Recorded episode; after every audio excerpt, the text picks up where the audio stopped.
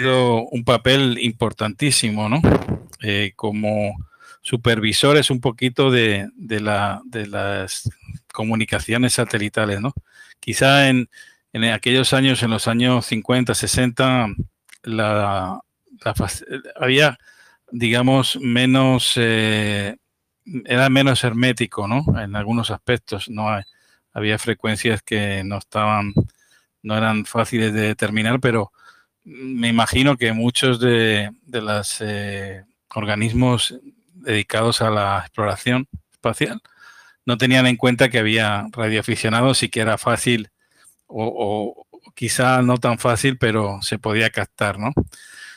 Hoy vamos a hablar de un hecho que trajo mucha polémica, ¿no? Es la grabación en un televisor de unas transmisiones relativas al alunizaje, ¿no? de los americanos los años 60, y que casualmente pudo tomar en fotografías un radiotécnico, ¿no? Un radiotécnico radioaficionado llamado Norberto Otero en Argentina, en Avellaneda, Argentina. Pero bueno, vamos a ir desentrañando un poquito en la historia, la trama un poco de esta experiencia que para algunos es una exposición falsa con un interés de divulgar y de económico, ¿no? Y para otros, pues es una historia de algo que pasó y que se les escapó a los técnicos de la NASA, ¿no? O de alguna otra institución. Muy buenas tardes, buenos días, Federico, Lima Whisky 3 Eco Sierra Hotel. Adelante, explícanos un poquito quién era Norberto Otero. Bueno, ya está fallecido, ya está SK entre nosotros, pero es una historia que relativamente reciente, ¿no? De un hecho que para todos nosotros ha sido, yo creo que el evento más espectacular, ¿no? De la humanidad en los últimos años. ¿Qué tal? Muy buenos días, buenas tardes para todos los que están aquí. Y bueno, mi nombre es Federico, soy Lima Whisky 3 Eco Sierra Hotel. Ahora estoy en Capital Federal, en Buenos Aires. Y bueno, gracias por la introducción ahí, José. Sí, Norberto Otero es un personaje, digamos, muy, muy conocido. No sé si José, ¿quieres que comparta? Yo tengo acá unos slides como para ir ilustrando. ¿Puede ser? Sí, claro que sí. Un segundito, sí, por favor, claro, perdón, sí. la desprolijidad. Un segundito.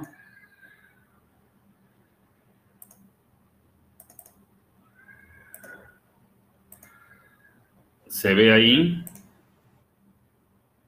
Sí, perfecto, sí. Perfecto, bueno, muy bien. ¿Quién es Norberto Otero? Bueno, Norberto Otero es un argentino, como bien explicamos recién, que allá por 1969, por medio de esa antena que pueden ver ahí, según la revista Siete Días, recibió una serie de imágenes provenientes de la Luna. Él las fotografió y luego se publicaron en este semanario, ¿no? Una revista Siete Días que fue muy conocida en su tiempo, en los 60 hasta los 80, principios de los 90 quizás, aquí en Argentina. Para conocer un poco a Norberto, digamos, podemos decir que era una persona muy introvertida, muy tímido, no tenía amigos, era una persona que trabajaba en una usina en Dock Sud.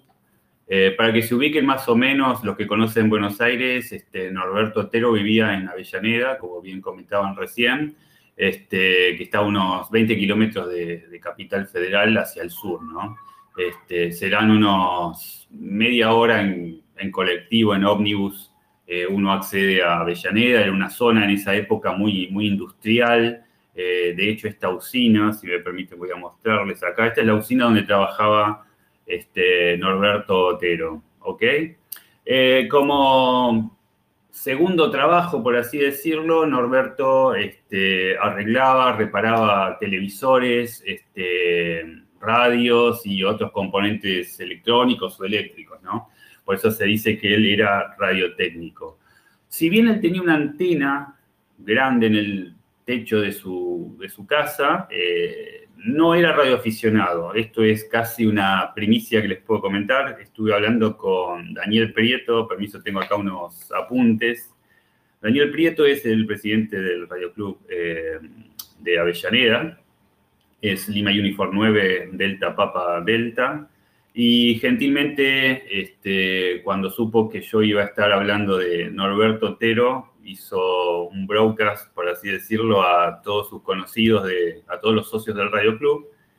Y ahí me comentó que casi con un 99% de seguridad, Norberto no era radioaficionado. Pero sí era una persona muy autodidacta y aprendió las técnicas de la radio por sí mismo, ¿no? Él tenía primaria nada más hecha, ¿ok? Bueno, y tenía una antena muy grande en el techo que supongo que de ahí viene el mito de que era radioaficionado, pero podía ser, me imagino yo, una antena de banda ciudadana, ¿no? Muy común en esos años, ¿no? Si me permiten, voy a leerles lo que me dejó una persona que lo conoció en el blog, donde di a conocer un poco esta historia, ¿no? Juan José Cura en el blog me escribe y me dice que lo conoció Otero en una época en que se fabricaban los primeros amplificadores a transistores en el país, marca Lennar, y que se quemaban porque no existían fusibles para líneas de parlantes. Yo era joven, dice Juan José Cura, y estos se quemaban porque no existían fusibles para líneas de parlantes.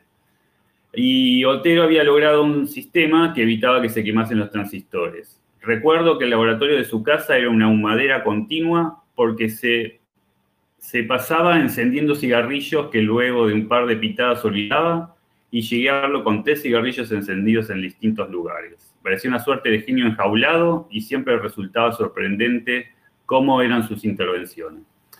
Así que, bueno, digamos que esto pinta a grandes rasgos quién era Otero, ¿no? Le decían el loco Otero, ¿no? Por su personalidad tan esquiva, tan antisocial. Los compañeros de la usina no tenía mucho trato con personas, salvo con los clientes que le venían a llevar algún tipo de artefacto eléctrico para arreglar. Otra cosa interesante es que allá por el 95, para que vean un poco la magnitud de esta persona, ya en el 95 tenía un sistema de cámaras instalado, cámaras en blanco y negro, porque era un poco obsesivo, ¿no? Entonces puso en su casa distintas cámaras para tener una especie de circuito cerrado, sistema de seguridad, hecho todo por él, ¿no? Digamos que era una persona con muchas habilidades, ¿no? Bien, esto es como un resumen de quién era Otero y ahora nos vamos acercando un poco más a lo que nos motiva, ¿no? Que es el tema de las transmisiones que supuestamente Norberto Otero recibió desde un televisor. Bien, el 20 de julio de 1969, Norberto Otero estaba viendo como, no sé, 600 millones de personas pueden haber sido los que vieron esa transmisión en directo. Era uno más de ese grupo de gente viendo la transmisión por alguno de los canales de Capital Federal, mientras en otro televisor que él estaba reparando, un televisor que le había llevado un vecino, un conocido, un Admiral de 19 pulgadas, estaba encendiéndolo y este televisor tenía la peculiaridad que tenía un sintonizador, perdón, de UHF. Para aquellos jóvenes que no conocen los televisores de esa época blanco y negro, el sintonizador era ni más ni menos que una rueda con múltiples contactos donde uno iba seleccionando cada uno de los canales, ¿no? El UHF, las frecuencias de los canales en Estados Unidos son distintas a las frecuencias de UHF para televisión en Argentina. Este televisor era norteamericano, por lo tanto, el vecino se lo llevó a Otero para que pueda ajustarlo a las frecuencias de los canales de Argentina. O por lo menos eso es lo que dice la nota de la revista 7 Días, ¿no? Él prendió el televisor, empieza a jugar con esta llave selectora de canales, y en el canal 54 le llama la atención porque empieza a ver de manera horizontal algunas líneas, como que daba a entender que había alguna señal ahí de televisión que estaba recibiendo. Lo que hizo posteriormente, se subió al techo de su casa y empezó a ajustar la antena, nuevamente según la revista 7 Días, la revista número 119 de agosto de 1969, él iba ajustando esa antena que pueden ver ahí, la parte, digamos, telescópica, ¿no? Porque, como pueden ver, es como una especie de palangana, no sé cómo se dirá en España, como una tapa de olla, ¿no? Sí, bueno, aquí decimos, sí, una parábola, sí, más o menos algo así. Claro, pero está hecha con elementos que él tenía en su QTH, ¿no? En su casa, ¿no? Entonces fue ajustando esa antena telescópica que colocó en el centro de esa parábola o figura parabólica, seguramente una tapa o una palangana, y empezó a ver en el canal 54 que había dejado y donde había visto esas líneas horizontales, empezó a ver con mayor nitidez una serie de imágenes, ¿no? Estaba viendo el alunizaje de Armstrong y Aldrin caminando por la Luna, que era muy distinta a la que estaba viendo en el televisor sintonizado en alguno de los canales de Capital Federal, ¿no? Y eso le llamó la atención. Por lo tanto, ¿qué fue lo que hizo Norberto Otero? Lo que haríamos cualquiera. Agarró una cámara de fotos y empezó a sacar fotos a la pantalla del televisor. ¿Ok? No sé si está claro por acá, si quieres acotar algo, José. Bueno, en aquel, efectivamente, había una diferencia de frecuencias. Se decía que, no sé si estamos hablando de los 700 UHF, 700 MHz, pero la NASA confirmó, por lo menos en algunas confirmaciones, que la frecuencia que utilizaba era los 2 gigas, ¿no? Algo así. Ahí hay algo que no, por ese lado no cuadraba, ¿no? Es correcto, es correcto. Ahora si avanzo un poquito vamos a empezar a ver. Estas son algunas de las fotos de Norberto Otero. ¿Ok? Fíjense, a mí lo que me llama la atención es, digamos, la iluminación. Todos recordamos la salida de Neil Armstrong. Veíamos ensombrecido el módulo lunar y muy iluminado la superficie de la Luna, ¿no? Fíjense que acá, a diferencia de esas imágenes originales, lo que vemos es muy iluminados a los astronautas, al módulo lunar, pero la superficie lunar de la Luna no está reflejando la luz del sol, ¿no? Esa es una de lo que me llama la atención, ¿no? Sí, la verdad que es como una transmisión o una captación, no sé cómo decirlo, porque, claro, no tenemos la imagen, sino simplemente las fotos de la pantalla de la televisión. Lo que sí está claro que un radiotécnico, digamos, medio, que se dedicaba a hacer este tipo de cosas, de reparar electrodomésticos, pequeños aparatos de pequeño consumo, francamente es difícil de que pudiera hacer por decirlo así, un montaje, ¿no? De este calibre, ¿no? De esta entidad, ¿no? Porque son fotos, se necesita un parque de escenografía, un nivel de captación de una fotografía que sean realmente aparecen como fotografías de blanco y negro de aquella época, ¿no? No sé, hay algo ahí que por un lado podemos desmentirlo, pero por otro lado te asalta la duda, ¿no? De cómo es posible. Es correcto. Es correcto y hay muchas teorías respecto a si Norberto mintió o si Norberto realmente lo recibió. Yo creo que algo recibió Norberto y es algo que después vamos a ver si podemos plantear para que todos puedan opinar o dar su parecer, ¿no? Voy a seguir mostrando algunas fotos también. Acá vemos a Armstrong poniendo la bandera sobre la superficie lunar. El acto Pero sí lo que observo que aquí sí que se ve algo de tierra, se ve algo y se ve, bueno, me imagino, también hay que decir que donde se publicó era una revista, digamos, de sensacionalista de la época, ¿no? Era una revista... Sí, es correcto. Digamos, la revista Siete Días es una revista... Por otro lado, Gustavo, Federico, perdón, el hecho de que a veces se publiquen cosas en ciertas revistas no siempre es sinónimo de incredulidad, ¿no? Porque ocurre que muchas veces las grandes corporaciones informativas, esto está pasando habitualmente ahora, no siempre les dejan trascender a informaciones que son comprometidas o que van fuera de la línea oficialista, ¿no? No sé si me he explicado. Así que no sé si es bueno o malo, pero fue un hecho, ¿no? Que se publique. Estoy de acuerdo. Sí, estoy de acuerdo. Y esto es algo también que hace que toda esta historia se cobre vida y hayan pasado los años y sigamos hablando de si son falsas o no las fotos de Norberto Otero, si recibió o no recibió esas señales. O sea, hay muchas dudas y estoy de acuerdo contigo. La revista Siete Días en Argentina era una de las revistas que en el 82, en plena guerra de Malvinas, eran las que anunciaba que nuestro país, Argentina, estaba ganando, ¿no? Todos sabíamos que era falso eso, pero desde las tapas de esta revista...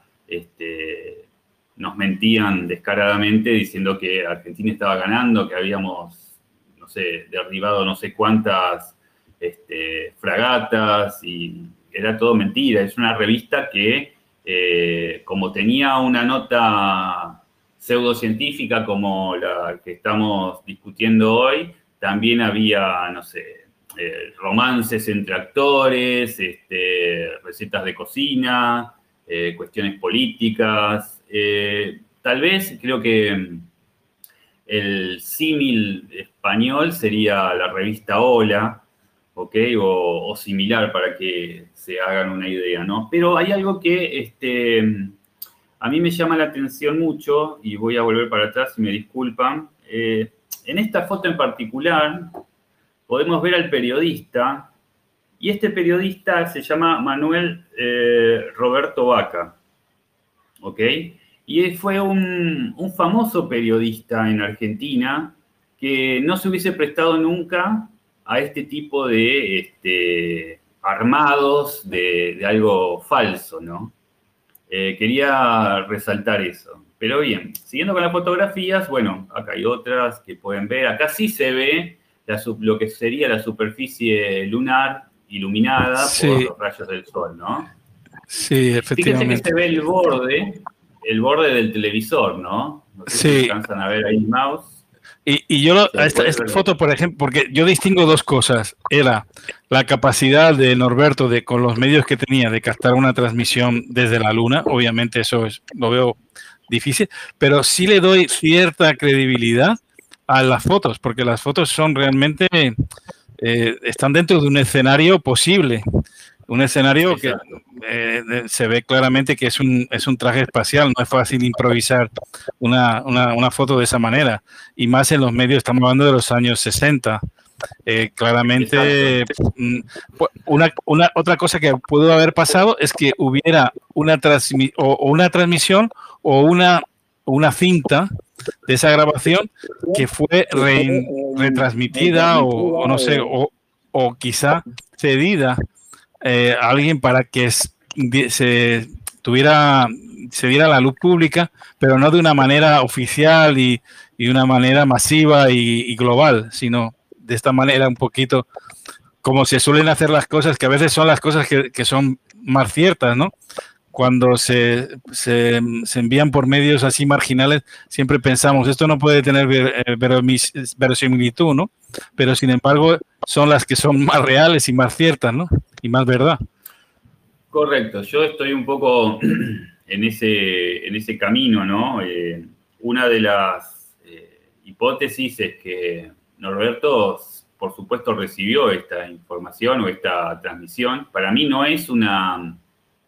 Una de las hipótesis de mucha gente es que esto era una transmisión propia desde la Luna, con cámaras distintas a las que todos conocimos, como una especie de backup, ¿no?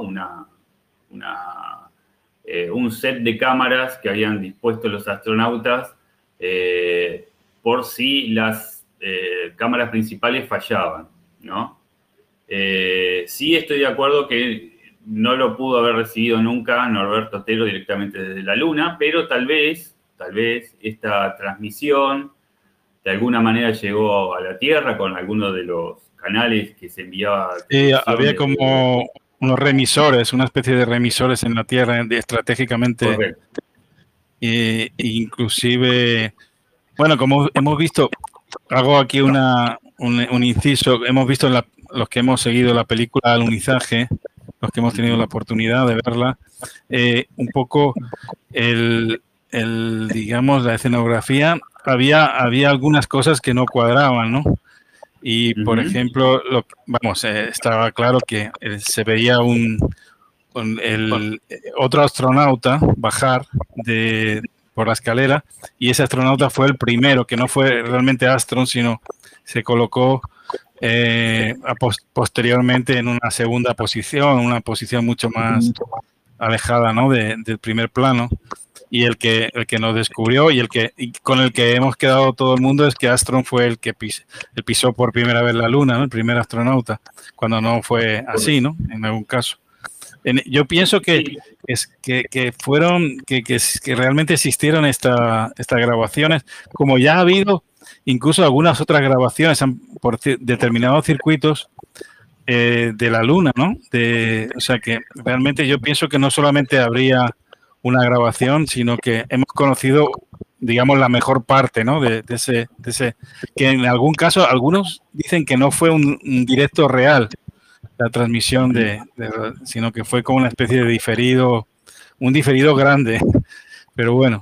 Sí. Yo me imagino que debe haber habido un diferido grande, porque ¿qué pasaba si bajaba Armstrong y, no sé, ocurría algún accidente? No digo que apareciera un selenita, pero sí que, no sé, que se hundiera en la Tierra, en la Luna, en la superficie lunar, o no sé, o algo ocurriese, ¿no? O sea, era toda un desafío, fue un desafío tecnológico y también un desafío poner cámaras y registrarlo en forma, hoy decimos online, ¿no? En tiempo real. Yo creo que debe haber habido una diferencia de tiempo entre lo que nosotros vimos y lo que realmente ocurrió, ¿no? Coincido con eso, ¿no? Bien. Voy a pasar algunas otras fotos, si me permiten, que por ahí son más... Bueno, acá hay algunas cosas que empiezan a llamarme a mí la atención, ¿no? La foto de la izquierda, estamos viendo las mochilas que tenían los astronautas, ¿no? Y fíjense que tienen abajo del logo de la NASA y otro logo, yo lo marqué con rojo, que es muy distinto al que tenía... como se puede ver en una imagen de mayor calidad, Aldrin, ¿no? Ahí lo vemos a Aldrin llevando dos equipos de trabajo para hacer distintos tipos de mediciones sobre la superficie lunar. A mí me llamó la atención ese logotipo que es muy distinto, ¿no? Otra cosa interesante, creo que no se va a poder ver acá. Acá arriba hay una antenita, y ahora vamos a hablar un poquito de esa antena que tenían sobre la mochila de los astronautas, ¿no? Voy a avanzar. Otra cosa que llama la atención es que gran parte del Eagle, como se llamaba el módulo lunar en la misión Apolo 11, estaba recubierto de un material, digamos, que se llama Kapton, ¿ok? Que es esto que brilla por aquí, bien, y que de este lado no lo vemos, lo vemos como, no está corrugado, no vemos esas arrugas que tiene, por ejemplo, la barra central que soporta la escalera respecto a esta que es la que tomó Otero, ¿no? Es algo raro ahí. Esto parece como un telón o algo, ¿no? Siempre digo, no es que digo que Otero no tenía la posibilidad de haber montado esto, pero sin lugar a duda esto pudo haber sido algún montaje de algún canal de televisión que haya tenido estas imágenes como backup en caso que lo que estaba transmitiendo oficialmente se cayera, ¿no? Piensen en, digamos, que todo esto es muy rudimentario, ¿no? Todo lo que hoy es común, que yo, por ejemplo, estoy hablando con ustedes en vivo, por internet, no había internet, todo esto era por ondas de radio, entonces podía ser que la transmisión oficial, que en la Argentina llegó por medio de un centro que hay en Balcarce, una ciudad que está a unos 200 kilómetros, un poco más de Capital Federal, y todavía no estaba inaugurada. Era una estación terrena que se comunicaba con Intelsat 2 y desde ahí bajaba las señales del alunizaje que venían de la Luna, ¿no? Así que todo era muy precario. Yo me imagino que tal vez algún canal de televisión dijo, bueno, por las dudas, si no perdemos señal de satélite, podemos poner este tipo de recreación, si se quiere, ¿no? Y lo estaban transmitiendo por algún canal paralelo en UHF y es eso lo que recibió el amigo Norberto, ¿no? Este es interesante porque yo nunca vi una cámara en esta inclinación, ¿no? Como que está inclinada. Me llamó la atención de las fotos de Norberto esa inclinación que la marqué ahí, ¿no? Sí, sí, hay una inclinación. Y lo que sí se observa, bueno, eso siempre se ha dicho, el tema de las sombras. En la foto de Andri hay una sombra que no se corresponde, no sé si, no es aquí, hacia acá, a la derecha. Efectivamente, lleva un sismógrafo y un reflector.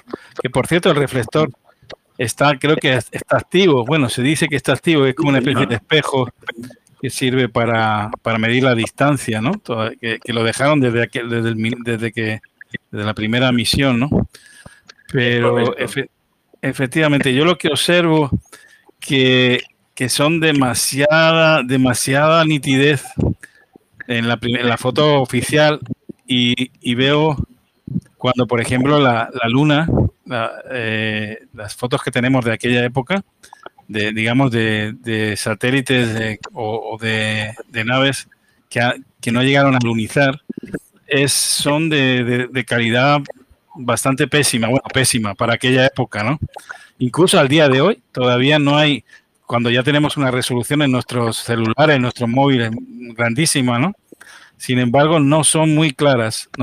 Yo quizá se le podría dar más credibilidad en algún caso a las fotos que no son tan claras que las que son claras. No sé si me entiendes. Sí. Avanzo un segundo. Bueno, acá hice una prueba yo, porque hay un video en internet, después si quieren se los puedo compartir, sobre una conferencia en 1969 que dieron los 3 astronautas del Apolo 11 en un centro de entrenamiento, ¿ok? Es interesante, la primera parte es una entrevista que le hacen a Collins, Aldrin y a Armstrong. Está en inglés. Y la segunda parte del video, lo que se ve es como una especie de simulación en un lugar muy parecido a la Luna, con muchos periodistas de todo el mundo que están filmando, sacando fotos. Y lo que hacen los astronautas, como pueden ver de mano a la derecha de sus monitores, lo que se veía era toda una puesta en escena mostrando cómo serían las actividades que iban a tener ellos en la Luna una vez que llegaran, ¿no? La foto, como les decía, de la derecha son Armstrong y Aldrin, que están llevándose los equipos, ¿no? Atrás está Armstrong, adelante Aldrin con los equipos que vimos recientemente en las fotos anteriores. Y a la izquierda tenemos las fotos que recibió, las fotos que tomó Otero de su televisor, ¿no? Lo que hice yo fue, tomando la foto de la derecha, ¿ok? La trabajé un poco con Photoshop y miren el resultado que obtuve. ¡Oh! Genial. Genial. Digamos que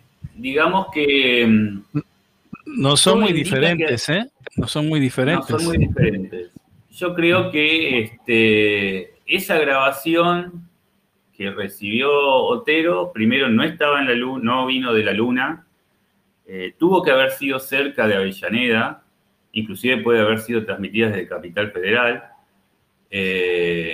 y debe haber sido del set de filmación, del set de entrenamiento, donde los astronautas mostraron cuál iba a ser la actividad que iban a tener sobre la Luna, ¿no? Ese video es público en Internet, pero cuando uno lo pasa, digamos, a blanco y negro, empieza a haber ciertas similitudes, ¿no? No digo que sea ese, pero bueno, los astronautas tuvieron... sí, perdón. Federico, lo que observo es que normalmente Norberto siempre, me imagino que hacía las instalaciones de adaptación de televisores de Estados Unidos a la frecuencia, pero para ello no creo que llegara a utilizar una antena parabólica, ¿no? Porque normalmente eran lo que llamamos, aquí le llamamos parrilla, que eran como, como direccionales de ciertos elementos, ¿no? Lo que no me cuadra es que por qué en ese momento utilizó ese tipo de antena, ¿no? Yo creo que eso está un poquito desubicado, ¿no? No, quizá él recibió la señal, pudo escucharla, pero como que para darle más credibilidad utilizó esa improvisada antena de palancana, como dices, algo así, ¿no? Sí, yo opino lo mismo. Tal vez... puede ser que, digamos, el fotógrafo que estaba haciéndole la nota, como para ilustrar mejor o hacerlo más impresionante, le dijo, bueno, armate o muéstrame una antena, y encontraron eso y quedó que lo había recibido con esa antena. Es ilógico pensar una antena parabólica para televisión, por lo menos para televisión hogareña, ¿no? Yo creo que a lo mejor fue, digamos, algo que se les ocurrió ahí en el momento que estaban haciendo la nota para que sea más llamativo, ¿no? Me parece que viene por ahí. Porque él no sabía que iba... Sí. Ah, perdón, me voy a contradecir y discúlpenme por ahí. Voy a ¿cómo se llama? A citar a un lector de mi blog que supuestamente conocía a Norberto Otero, y a mí me plantea otra hipótesis, ¿no? Lo que decía esta persona es que Norberto Otero recibía mensualmente una revista de la NASA, ¿ok? Y en esa revista de la NASA se afirmaba que había una frecuencia en la que iban a transmitir como backup o como, digamos, canal secundario, el alunizaje. Entonces, lo que plantea esta persona es que Norberto ya sabía previamente que iban a tener esa posibilidad de recibir una transmisión desde la Luna. Cosa que sigue siendo para mí falsa porque con las antenas, con esa antena y con la antena que tenía el Eagle para transmitir hacia la Tierra es imposible que lo haya recibido y con la calidad que ustedes pueden ver en las imágenes que él tomó del televisor. No hay un ruido, no hay nada. Todos aquellos colegas que les gusta hacer satélites y justamente hoy, por ejemplo, la ISS, la Estación Espacial, hoy transmite, va a empezar a transmitir imágenes en SSTV.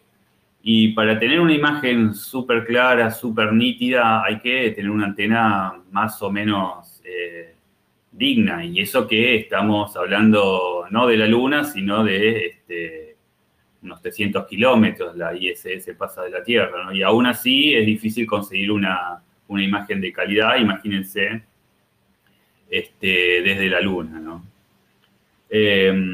Sí, hace falta una parábola de tamaño, bueno, como la que tiene, por ejemplo, en Alemania, tiene una parábola Bochum, que se va a hablar luego cuando hablemos de los hermanos Judica. Ellos eran, digamos, la referencia a nivel oficial, era la señal que recibían en Bochum, en Alemania. Y bueno, no tanto trascendente, una actividad que tenemos los radioaficionados es el rebote lunar y que requiere de grandes potencias y antenas sumamente direccionales. Y aún así, las señales no son muy, muy grandes, ¿no? Pero bueno, quizá yo creo que él recibió esa información, no sé si vía televisión, o la recibió y se retransmitieron y él la grabó, pero no sé, yo creo que buscaron a alguien como decimos aquí en España, un convidado de piedra, alguien que diera credibilidad a un hecho que estaba ahí, que era la grabación efectivamente, o bien recreada o bien real, pero una grabación de un hecho, ¿no? Como fue el alunizaje. Es correcto. Y un poco como para, ya lo hemos hablado, pero para tener, digamos, esto es público, esto está en un PDF de la NASA. Hace unos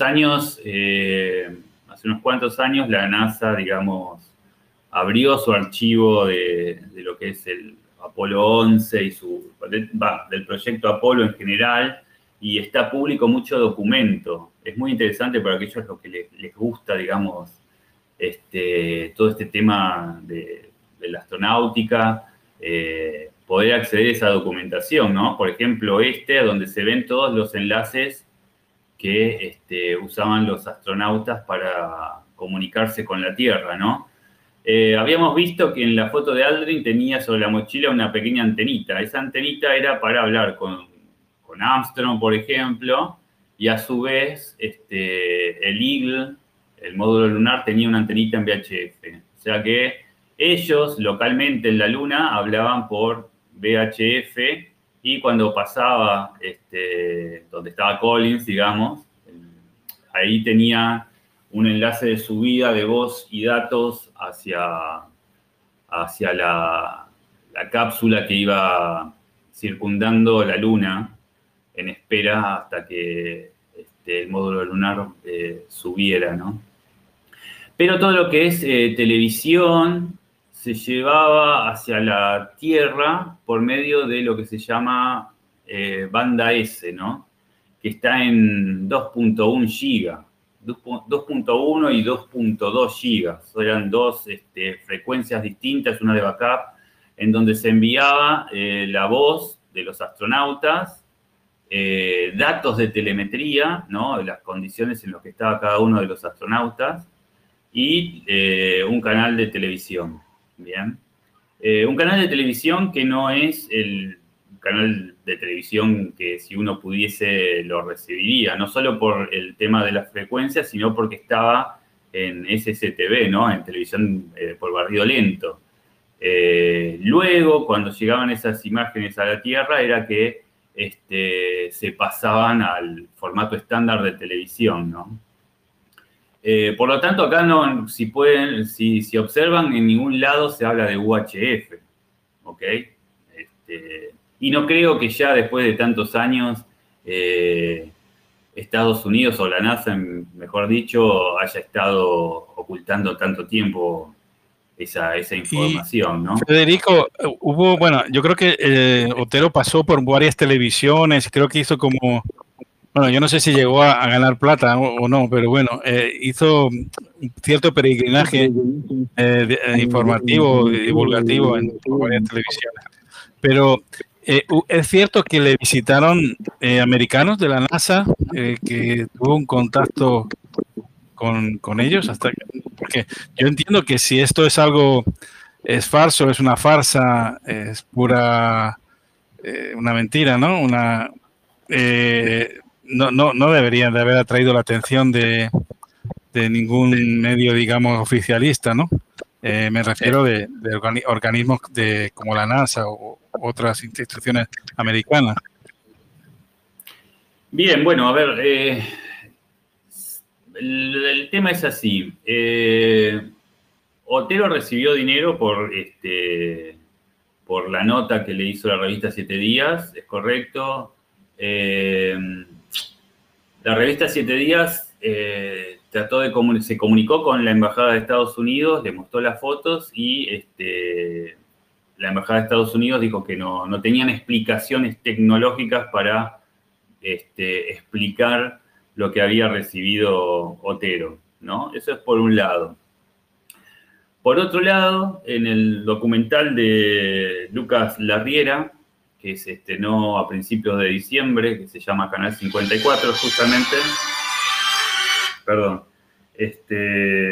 Justamente en ese documental que habla sobre Otero, hay una persona, un vecino de Otero, que dice que Otero fue secuestrado por supuestamente miembros de la embajada, de la CIA, del FBI, no se sabe muy bien, durante 3 días, y donde le preguntaron cómo era que había obtenido esas imágenes, ¿no? Yo creo que eso es falso, es más... No está Otero, Otero está muerto desde 1999, con lo cual cualquiera puede decir cualquier cosa al respecto. Luego de la publicación de la revista, es cierto, él fue a un programa muy famoso que llamaba Sábados Circulares. En Sábados Circulares, el que llevaba a cabo el programa era Pipo Mancera, un famoso locutor y conductor de la televisión argentina. Tenía uno de esos programas ómnibus de 6-8 horas, muy comunes en esa época.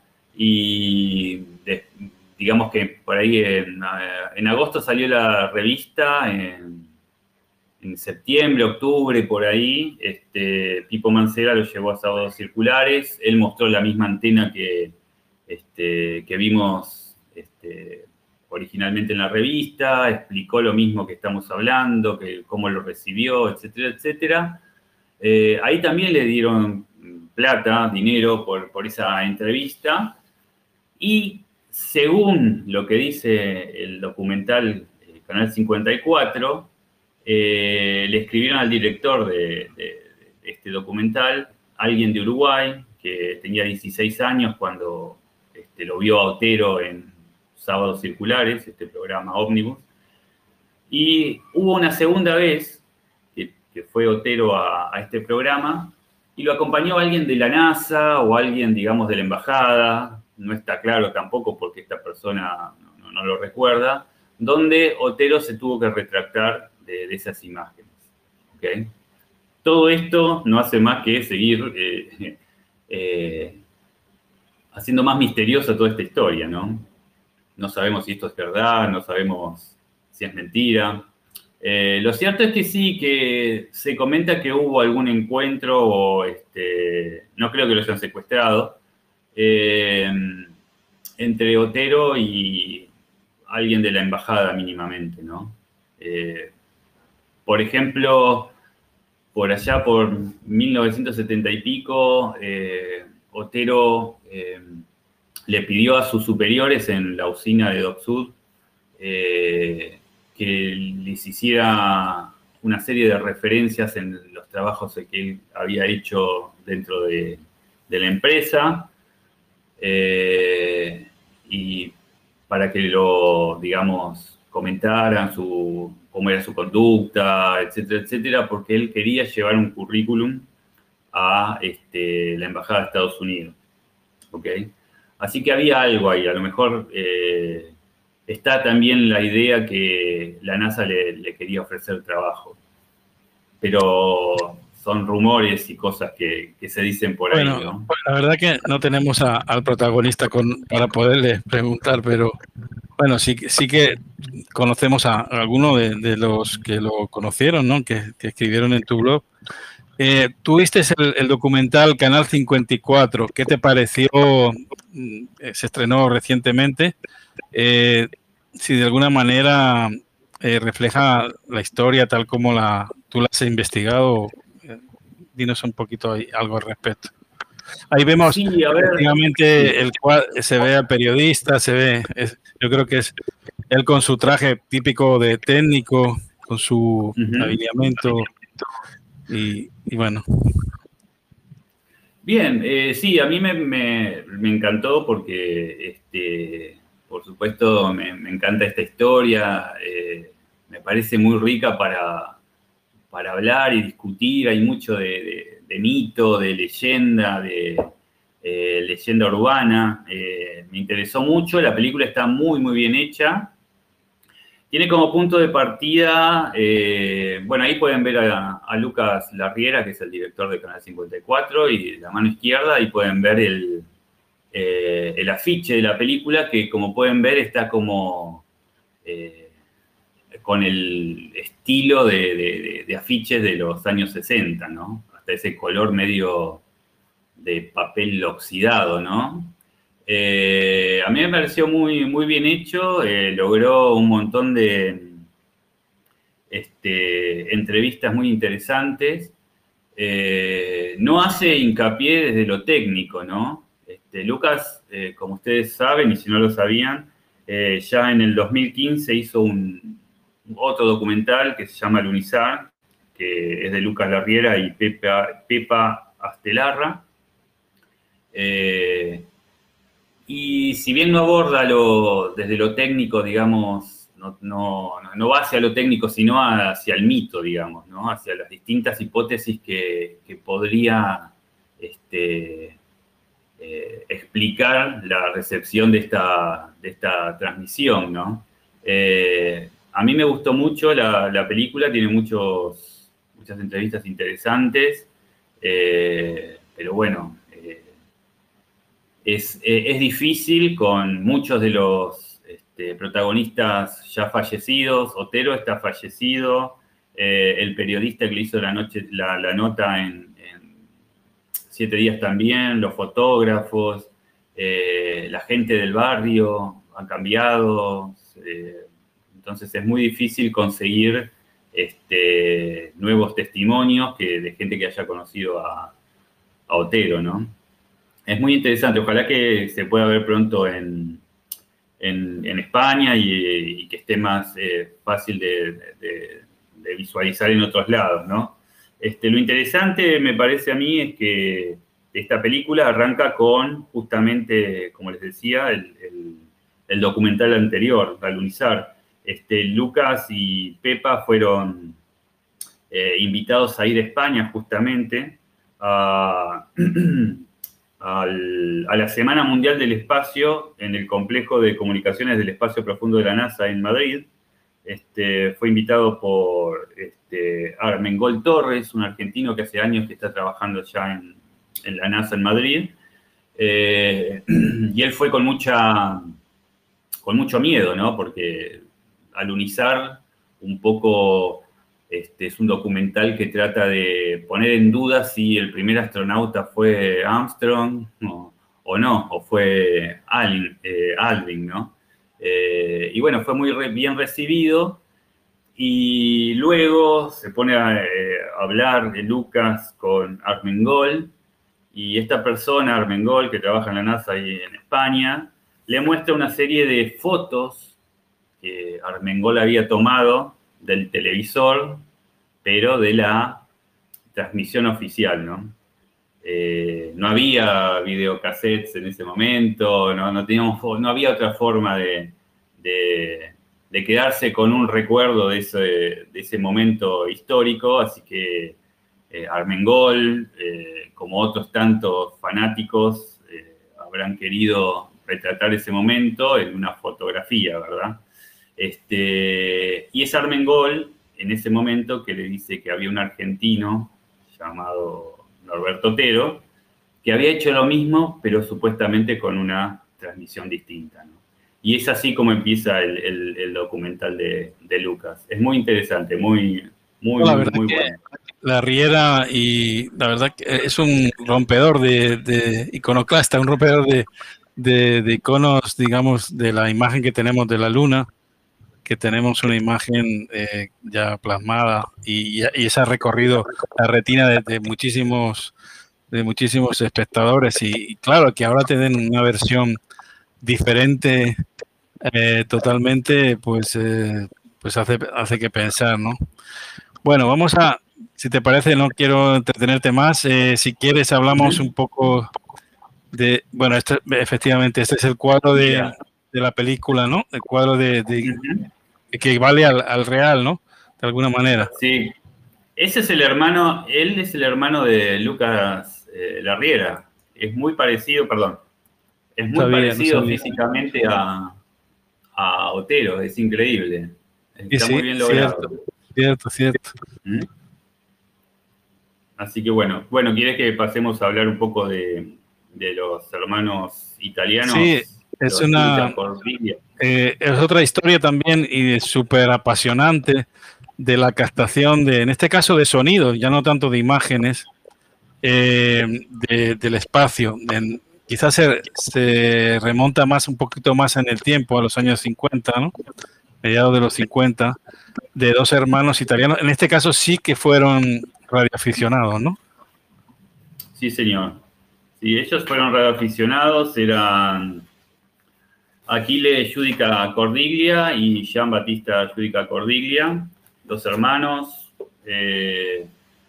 radioaficionados ambos, muy fanáticos de la radio, por supuesto, era una familia acomodada de Turín. ¿Qué más podemos decir? Muy fanáticos de la fotografía y del cine.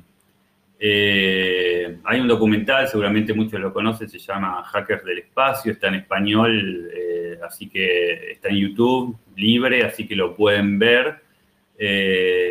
Y bueno, fanáticos de la radio, como les decía, del cine, filmaban todo lo que hacían y bueno, ese documental que está en YouTube tiene muchas de esas imágenes de esos años, ¿no? La historia empieza, digamos, Achille ya falleció recientemente, hace algunos años. Bueno, la película le llaman Dido. Bueno, es Achille, ¿no? Achille Judica. Pero bueno, todavía está vivo Gian Battista. Yo, por cierto, intenté contactar con ellos, bueno, con él, en este caso con Gian Battista, pero no he conseguido, no tuve la suerte de aquellos, ¿cómo se llama? De aquella red de espionaje rusa que llamó a su puerta. Yo no conseguí de ninguna manera llegar a contactar con ellos. Ni siquiera sé si tienen todavía el indicativo, suelen salir en radio, no sé.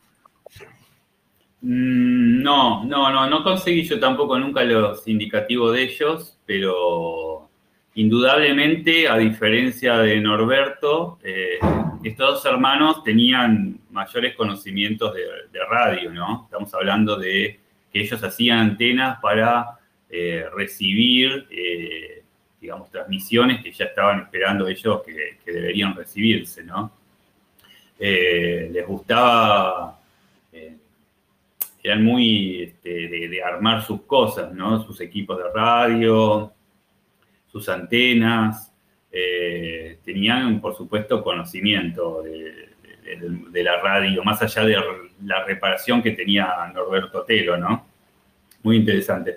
Bueno, ellos, digamos, empezaron su leyenda, digamos, allá el 4 de octubre de 1957, cuando la Unión Soviética da a conocer que había puesto en órbita el primer satélite, ¿no? El famoso Sputnik, Sputnik 1, y como era una noticia que iba a causar mucho revuelo, sobre todo en Estados Unidos, y para que nadie dudara de la existencia de ese satélite, porque cómo comprobar que hay un satélite orbitando alrededor de la Tierra, lo que hicieron fue, de manera muy astuta los soviéticos, fue publicar y fomentar a que todos los radioaficionados, diexistas, radioescuchas, sintonizaran en 20.005 kilohertz y en 40.005 megahertz, si mal no recuerdo, eran bandas o eran, digamos, frecuencias que eran simples de sintonizar por cualquiera que tuviera una radio de onda corta. Algunas de las dos frecuencias era simple que la pudieran recepcionar, ¿no? Y sobre todo los radioaficionados, ¿no? Así que, como muchos otros radioaficionados, los Judica Cordiglia corrieron a sus equipos y se pusieron a sintonizar ambas frecuencias. Y, bueno, lograron obtener el famoso latido del Sputnik, ¿no? A modo de baliza, que demostraba que había algo que estaba girando alrededor de la Tierra, a unos 900 kilómetros. Bueno, decir que el Sputnik 1 fue oficialmente, bueno, vamos a decir entre comillas, porque el primer satélite artificial que circundaba la Tierra. Bueno, me imagino que hubo más proyectos fallidos, como ya se verá, ellos lo demostraron, sobre todo en la parte rusa, y me imagino que en la parte americana también, ¿no? Pero yo creo que la clave, ellos lo dicen, la clave estaba sobre todo en las antenas. Las antenas que las hicieron, digamos, destinadas a ese tipo de frecuencias, ¿no? Y es más o menos lo que ocurre hoy con el ARIS, ¿no? Cuando la estación espacial habla con los colegios y demás. Es lo mismo, lo único que en aquel entonces pues era otro tipo de frecuencias y otro tipo de alturas. Estamos hablando de 900, prácticamente el doble de lo que está la ISS. Pero aún así, bueno, es una posibilidad.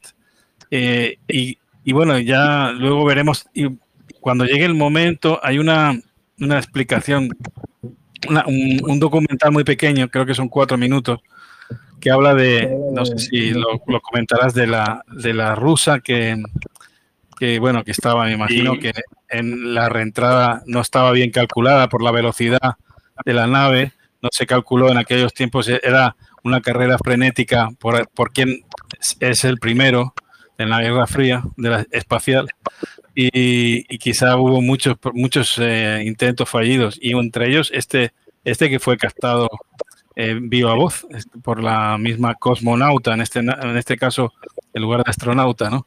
Pero bueno, ya coméntanos algo de cómo fueron los principios, porque fue es una historia muy apasionante, ¿no? Sí, bueno, tengo aquí para hacerles escuchar el Sputnik 1. No sé cuánto tiempo tenemos, José, no quiero extenderme por ahí. No hay problema. Estamos en un ejercicio de amateur, así que por mi parte no hay ningún problema. Yo hablo mucho también y si quieren podemos escuchar qué fue lo que recibieron, digamos, del Sputnik 1. A ver si se escucha, díganme.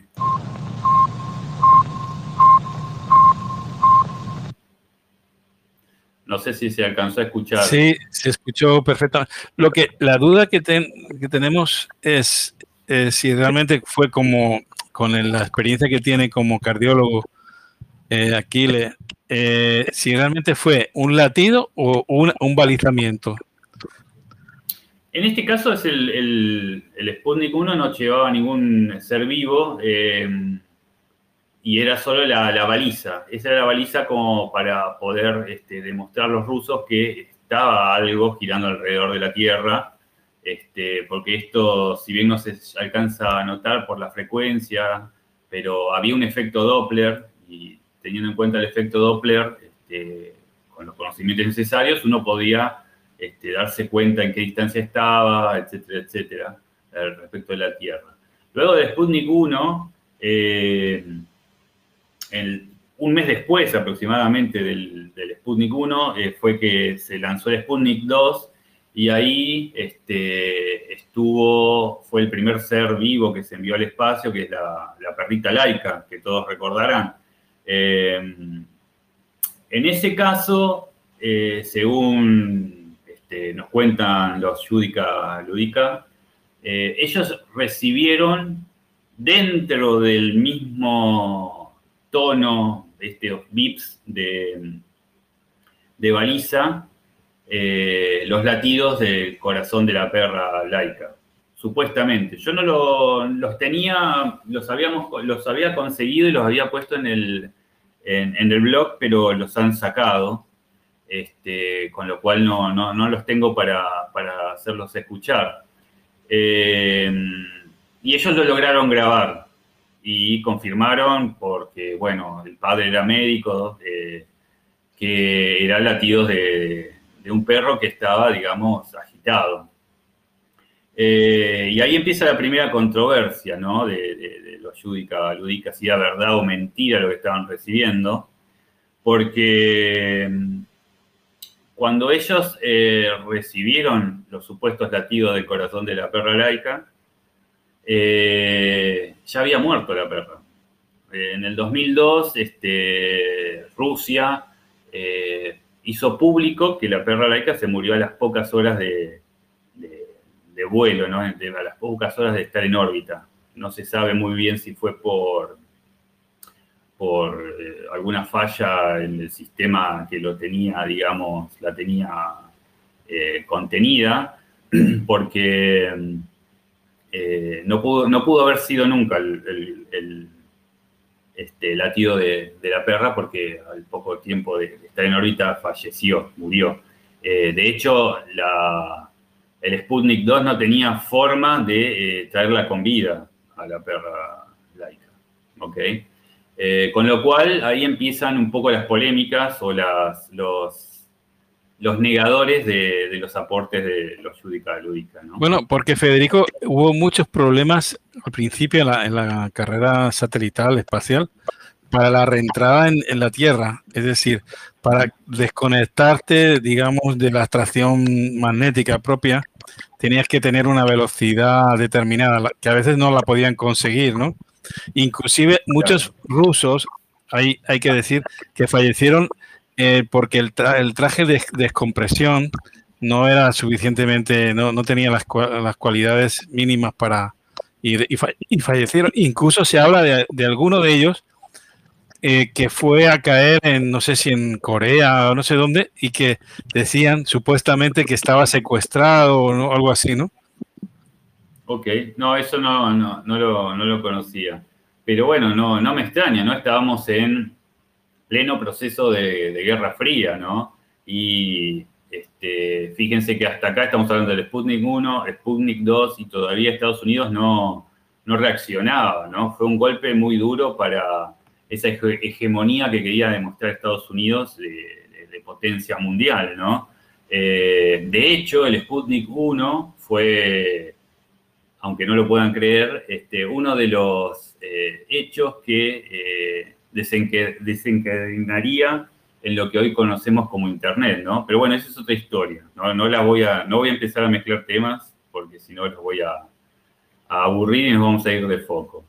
El siguiente, digamos, audio es el que vos comentabas, José, que es el audio de una supuesta cosmonauta pidiendo auxilio. Es del 23 de mayo de 1961. La voz se supone que es de una cosmonauta llamada Ludmila Tokovi, ¿ok? En algunos blogs y en algunos sitios de internet se comenta que Ludmila viajaba con su esposo en esta nave espacial, ¿no? Cosa que es rara, porque el nombre del marido figura con dos nombres distintos según el sitio que uno vaya, ¿no? Pero La voz que vamos a escuchar a continuación se supone que es de una mujer y habla en ruso. Y bueno, si me permiten, vamos a escucharla.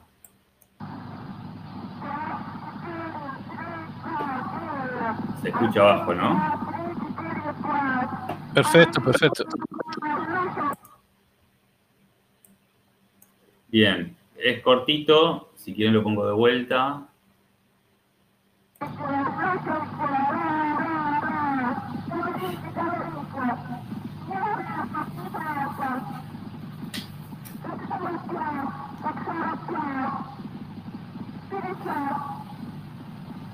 Bien, ahí no sé ruso, pero sí les puedo comentar que entre las cosas que escuchamos es a la cosmonauta haciendo una cuenta regresiva y pidiendo ayuda y diciendo que tiene calor y que, bueno, que la temperatura está en 40 y pico de grados, etcétera, etcétera.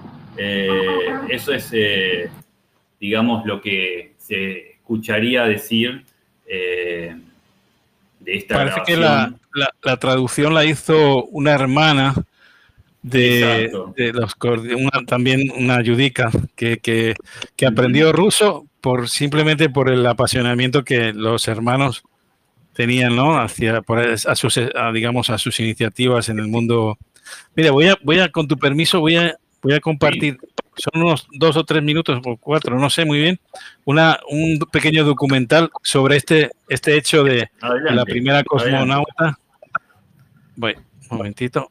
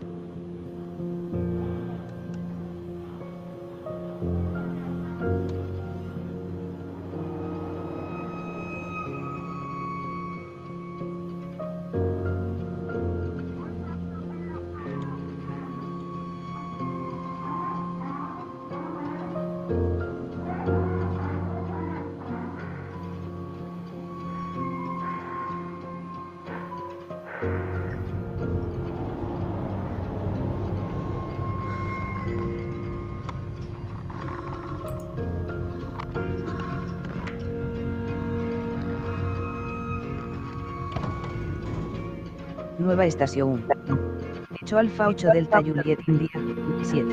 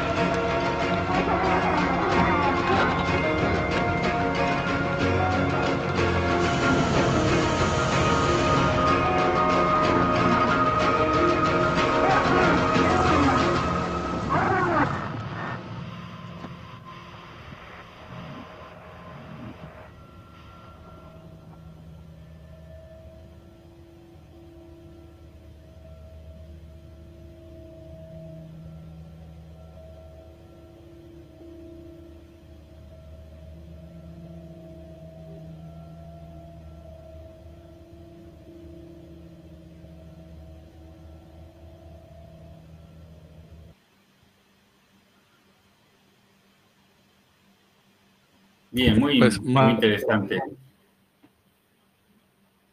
Sí, ahí se ve, yo creo que una situación de una mujer, evidentemente, de una situación muy complicada, ¿no?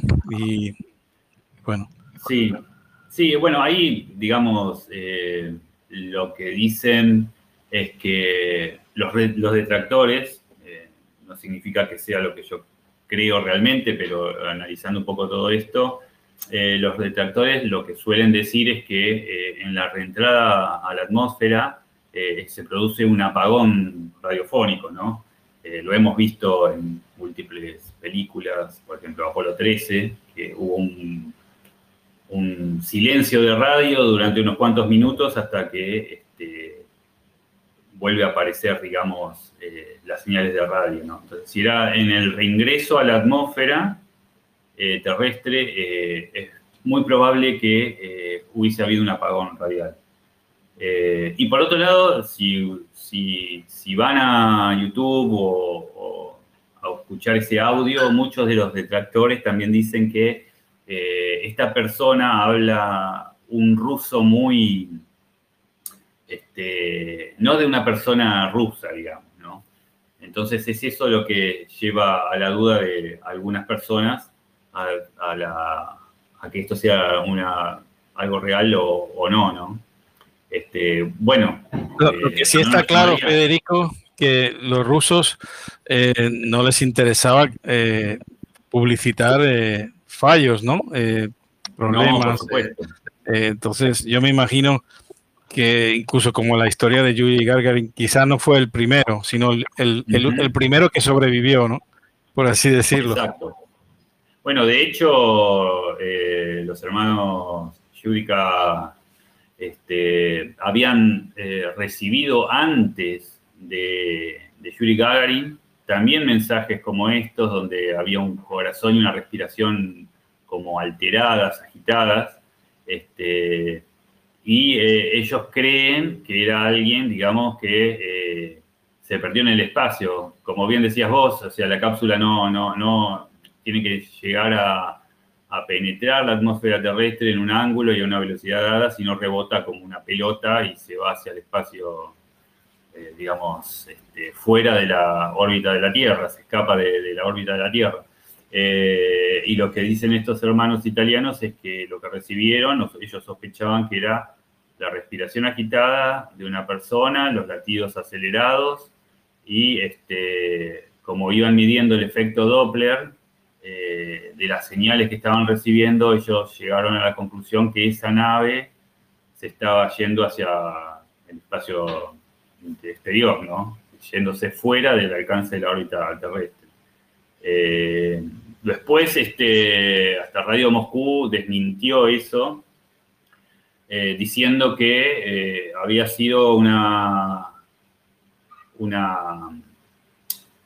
misión de prueba en donde llevaban un maniquí y transmisiones, digamos, de telemetría, estados de un supuesto astronauta, pero que no había nadie vivo ahí, ¿no? De hecho, la NASA también, años después, afirmó lo mismo, ¿no? Eran pruebas previas a lo de Yuri Gagarin. Por supuesto, todo esto dicho por los rusos, ¿no? No podemos dejar de desconfiar, ¿no? Sobre todo en aquellos años, ¿no? Así que, bueno, y bueno, para agregar algo más, después, estas grabaciones que estamos compartiendo acá con todos los presentes, hicieron que... digamos, los hermanos tuvieran cierto renombre en Italia y de a poco, digamos, en Francia y algunos países de Europa especialmente, ¿no? Y ya no podían seguir con sus antenas, seguir poniendo antenas, como nos pasa a muchos radioaficionados, no podemos llenar de antena el techo como quisiésemos. Así que se mudaron para hacer todo este tipo de grabaciones y recepciones a un búnker de la Segunda Guerra Mundial que está a las afueras de Turín. Y ahí sí, con mucho más instrumental y antenas, armaron un centro que le llamaron Centro de Radio Escucha Espacial Torre Verde. Creo que tengo algunas imágenes por acá, si me permiten, vamos a mostrar. Bueno, estos son algunos de los equipos que tenían, el Torre Bert. Fíjense que ya era un campo de antenas, podríamos decir, ¿no? Aquí los vemos a los hermanos con otros grupos de gente que se habían armado una especie de centro espacial de radioaficionados, ¿no? Una especie de NASA, de NASA turinense, ¿no? Del Turín. Uh-huh. Exacto, exactamente. Y bueno, y ahí siguieron haciendo una serie de escuchas. Han escuchado, por ejemplo, a John Glenn hablando a la Tierra, a pesar de que la frecuencia de transmisión era secreta, porque de la misma manera que muchas frecuencias rusas eran secretas, los norteamericanos hacían lo mismo, ¿no? Si John Glenn moría y se grababa y estaba todo el mundo escuchando las conversaciones con la Tierra y se escuchaba que algo andaba mal, no era una buena publicidad para Estados Unidos, más cuando venía tan retrasado hasta este momento en esta loca carrera por dominar el espacio, ¿no? En el caso de John Glenn, ellos se basaron en una foto parecida a esta, no es esta la foto, aclaro. Todos sabían que Estados Unidos iba a enviar al espacio a su primer astronauta.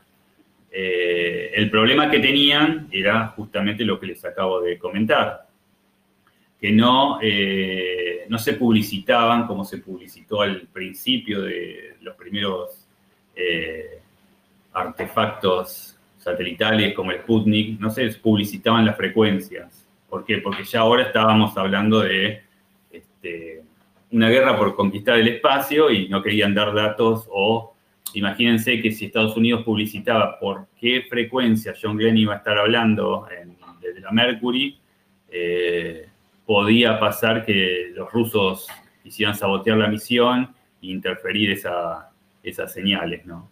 Entonces, ¿cómo hicieron los hermanos italianos Judica Cordiglia para descifrar en qué frecuencia transmitía la Mercury? Bueno, ellos se basaron en una foto parecida a esta. La diferencia con la foto que realmente tomaron ellos es que se veía a la Mercury con un grupo de buzos que estaban trabajando para recuperarla, ¿no? Esa había sido un lanzamiento de pruebas sin ningún ser vivo. Y en esa foto se veía la Mercury, como están viendo ustedes, la antena, una antena larga, como pueden ver, telescópica o algo así, y a los buzos. Entonces, el padre de uno de estos hermanos les dijo que la forma para poder calcular la antena era tomando las distancias entre los dos pómulos de los buzos, ¿no? Entonces, esa distancia normalmente es estándar para los seres humanos, y tomando esa distancia de la foto fueron midiendo cuántas veces entraba en el largo de esa antena y más o menos lograron dilucidar la frecuencia, ¿no? Ese fue el trabajo que hicieron, ¿ok? Pero lo cierto es que hay un error acá. Si es cierto lo que dicen los hermanos Judica, esa antena que estamos viendo nosotros solo es vista o solo se activa cuando la Mercury llegaba a amerizar, ¿no? Y era solo para transmisión de voz y una baliza, de modo que servía para ayudar al cuerpo de rescate para sacarlo a Glenn de la cápsula, ¿no? Yo creo, Federico, en el espacio no estaba. Exacto, yo creo que, Federico, que ellos no lo han dicho, pero que ellos tuvieron facilidad para conocer las frecuencias. Quizá los americanos les facilitaron en alguna manera, no sé también cómo, porque estaba claro que ellos es muy difícil si no te dicen una frecuencia que estuvieras escaneando Aunque bueno, en realidad las frecuencias de rango espacial son determinadas, esos son unos rangos muy limitados también, ¿no? Pero yo lo veo difícil que ellos, me parece, bueno, es una excusa un poquito banal, pero bueno, que para los que no conocen o no han investigado, como en tu caso, que sí que has investigado y puedes demostrar que efectivamente esa frecuencia era simplemente para la reentrada en la Tierra, ¿no? Para, no tanto para en el uso habitual, no sé. Sí, las grabaciones están, de hecho, si las buscan, hay muchas que están públicas, ¿no? Así que las grabaciones están, no puedo decir que sean falsas, pero tal vez no nos dicen todo lo que quisiésemos, ¿no? Los que estamos estudiando o analizando este tipo de cosas, ¿no? Algo interesante también es que posteriormente ellos lograron tomar una foto. Miren qué parecido esto a lo que hemos hablado alguna vez hace un rato de Norberto, ¿no? Norberto Otero. Sacaron una foto de una imagen supuestamente enviada desde el Luna 4, ¿no?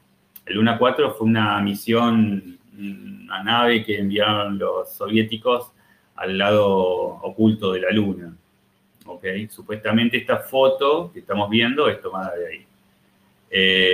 Nuevamente, es difícil de creer que ellos hayan podido tomar esto, porque el Luna 5 realmente iba a enviar fotos solamente al Lunizar.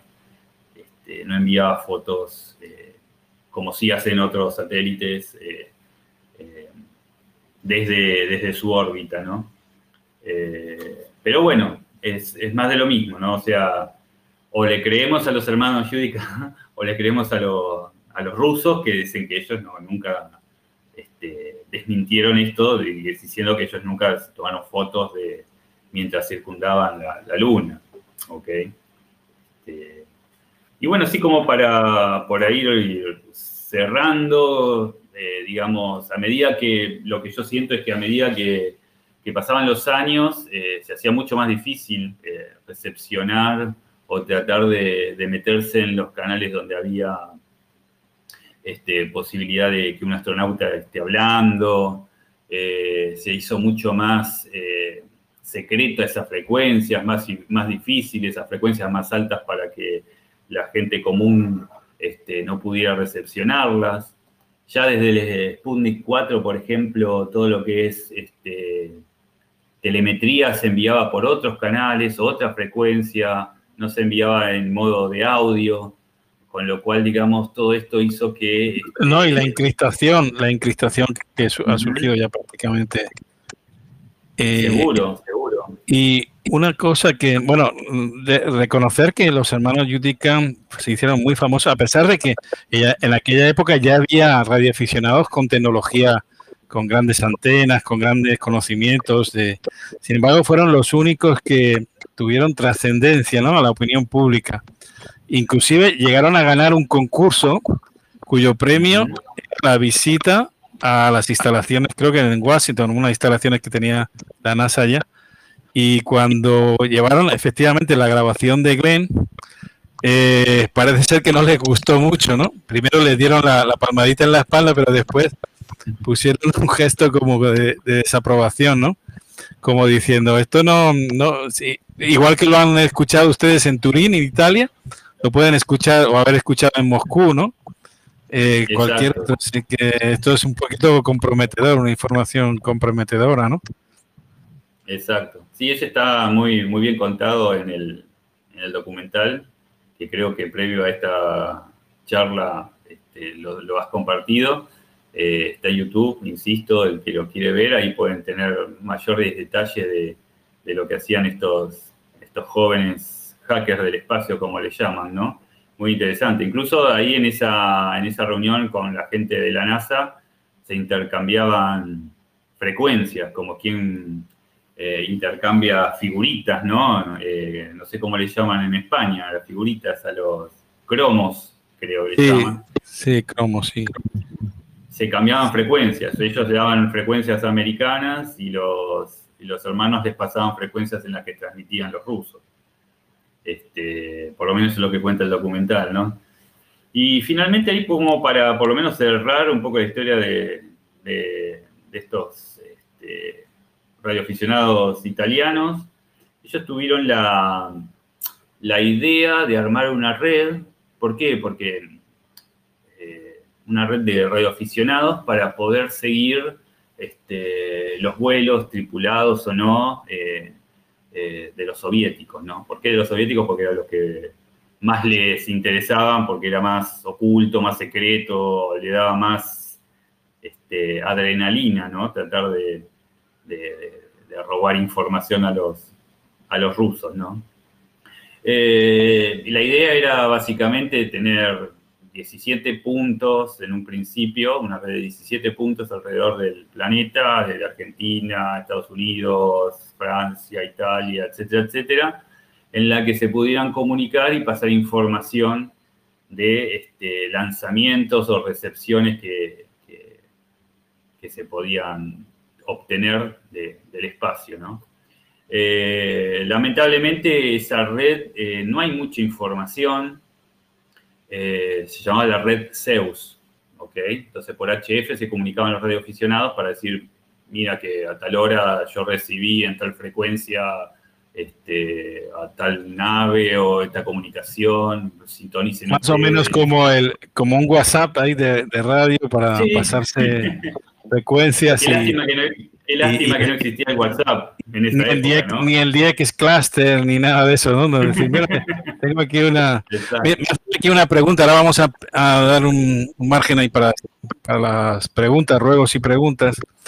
Me dicen, ¿es cierto que los rusos llegaron antes a la Luna que los americanos, pero no tuvieron éxito o no lo pudieron reflejar?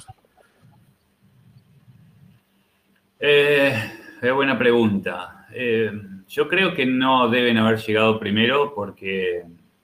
De haber llegado primero, la historia, por supuesto, hubiese sido distinta y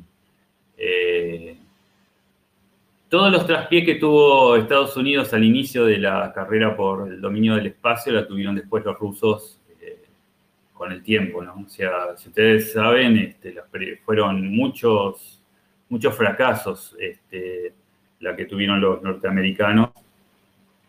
No así los rusos en una primera instancia, pero...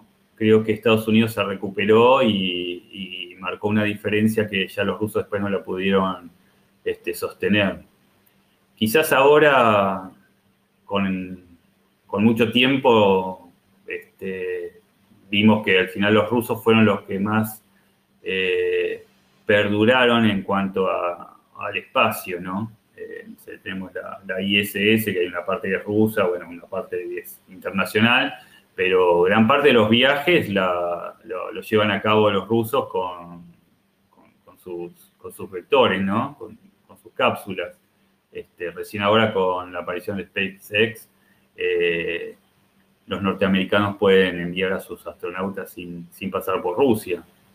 Así que, no, yo creo que los primeros que llegaron a la Luna fueron los norteamericanos. Caso contrario, los rusos hubiesen hecho... mucha más publicidad, como lo hicieron con Yuri Gagarin o con Valentina Tereshkova, ¿no? Es mi opinión, por supuesto, ¿no? Sí. Bueno, vamos a dejar ahí un espacio, no sé si quiere intervenir Antonio de Granada, Miguel Ángel, Lugo, José, Auno, Charlie Quevet, Papa, Zamora... Tony o Manuel que nos están en directo, vale, voy a pasarle el cambio a Manuel. Ante Manuel, Alfa 7, Alfa Romeo. Muy buenos días, buenas tardes. A la Lima, Washington 3, Eco Sierra Hotel, Federico, dale las gracias por su exposición tan bonita, de verdad. Una tarde sumamente entretenida, de verdad, y he aprendido un montón de cosas. Federico, muchas gracias. Aprovecho para desearte feliz Navidad, que estamos en tiempo de ello. Gracias y 7-3. Gracias, Federico. Bueno, Manuel, muchas gracias por los comentarios. Agradecido de que me hayan escuchado. Soy fanático de todos estos temas. Hay mucha información que he recopilado en mi blog. No es que quiera pasar publicidad, pero si es de interés para ustedes pueden recorrerlo. Recomiendo, muy, sobre todo, todo tipo de noticias actualizadas y bueno, y fue donde encontré a Federico. Así que se lo recomiendo que le den una visita. Interesante. Por cierto, hay un tema que también muy interesante que él trata también. Bueno, quizá en otro momento lo podamos tener aquí como invitado, cuando él disponga. Dinos un poco cómo llegar a acceder a la página, al blog personal. Sí, es limawhisky3ecosierrahotel.blogspot.com y ahí pueden acceder tranquilo. Si no, buscan Lima Whisky 3 Eco Sierra Hotel y van a llegar más fácil por ahí. Seguramente en las primeras apariciones va a aparecer mi blog, que hace mucho que no lo actualizo, pero bueno, todo esto de lo de Otero, lo de los Judica, y esta posibilidad de hablar con todos ustedes me ha, como decimos nosotros, picado el bichito para volver a escribir. Lo tengo un poco abandonado, sepan disculpar. La verdad que está muy bien, muy ameno, con noticias realmente interesantes y curiosas. Yo no desconocía este gesto de la captura por parte de Norberto. Sí conocía lo de los hermanos Judica, pero bueno, también está por acá José, que próximamente va a ser uno de los invitados con la recepción. Por cierto, un tema muy afín, la recepción de los mapas meteorológicos con los satélites meteorológicos, cómo desde un punto de vista práctico nos pondrá al corriente cómo poder visualizarlo, ¿no? Le voy a pasar el cambio a Ecoalfa 1, Charlie Quebec Papa. Adelante, José, bienvenido.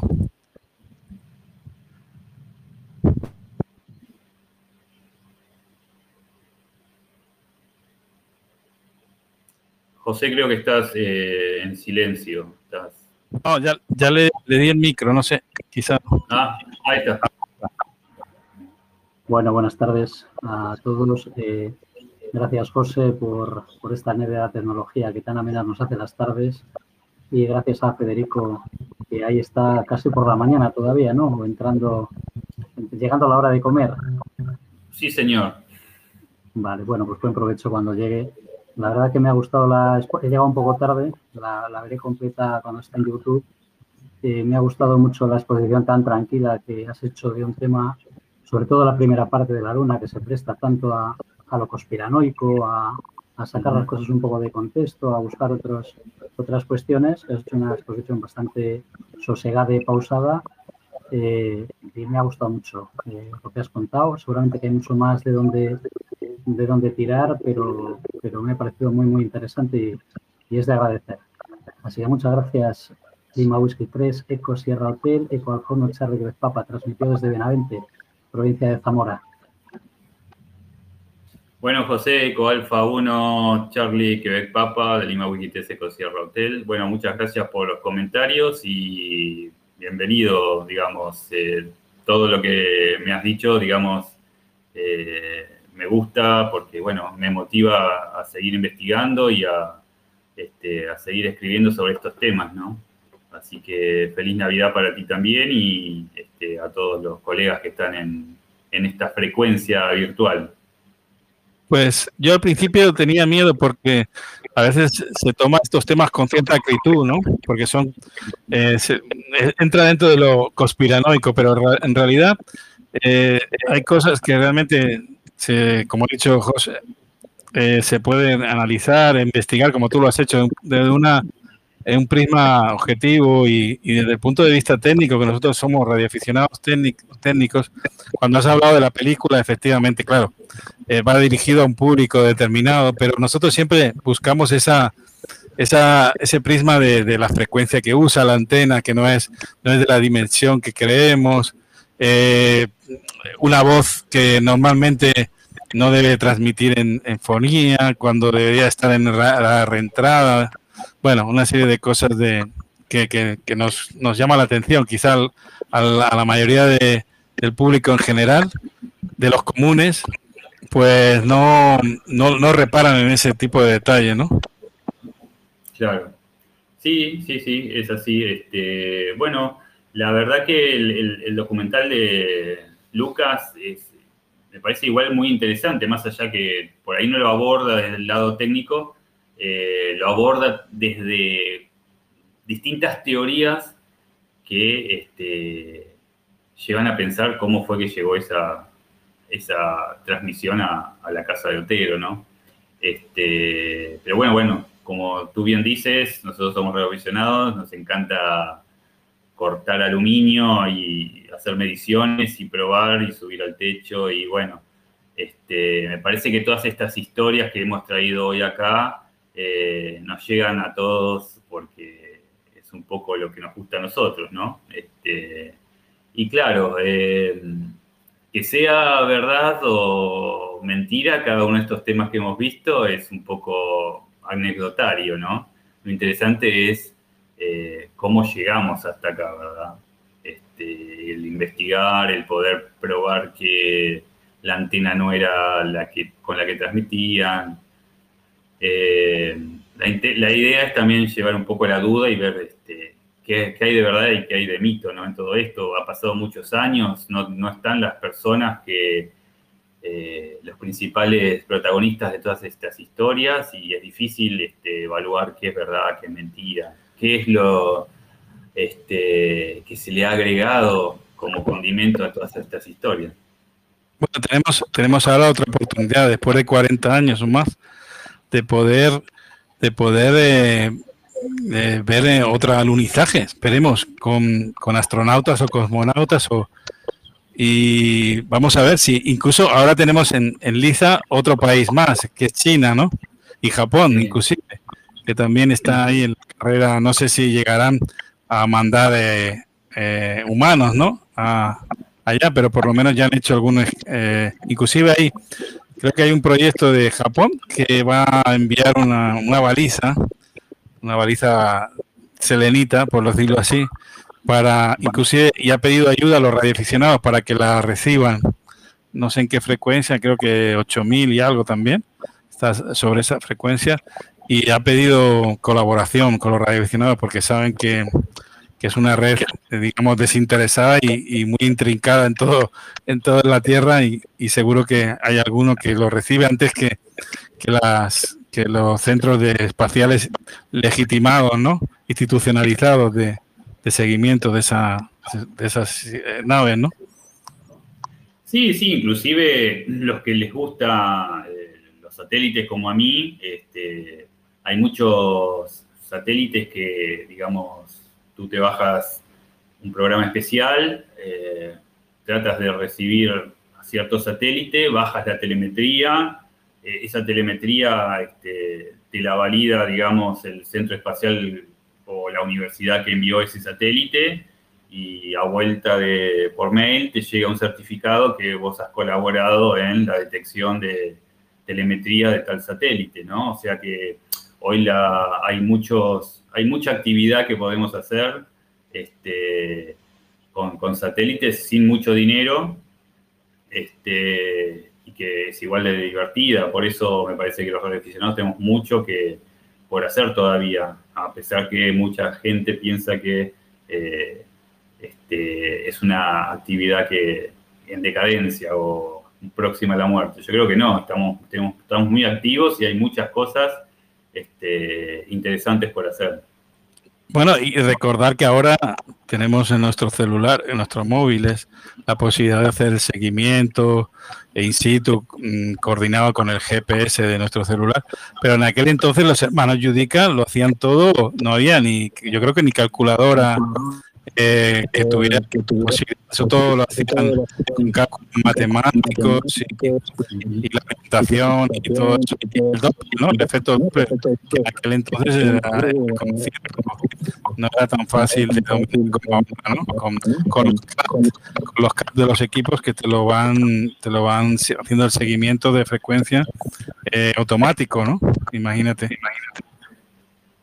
Es correcto. El tema también del efecto Doppler, saber cuándo calcularlo según la frecuencia. Es un trabajo muy, muy arduo. Gracias a Dios tengo la posibilidad de tener un libro de satélites del 80 por ahí, y ahí se las veía uno complicado para poder hacer un tracking o seguir un satélite, ¿no? Todos cuentas, fórmulas,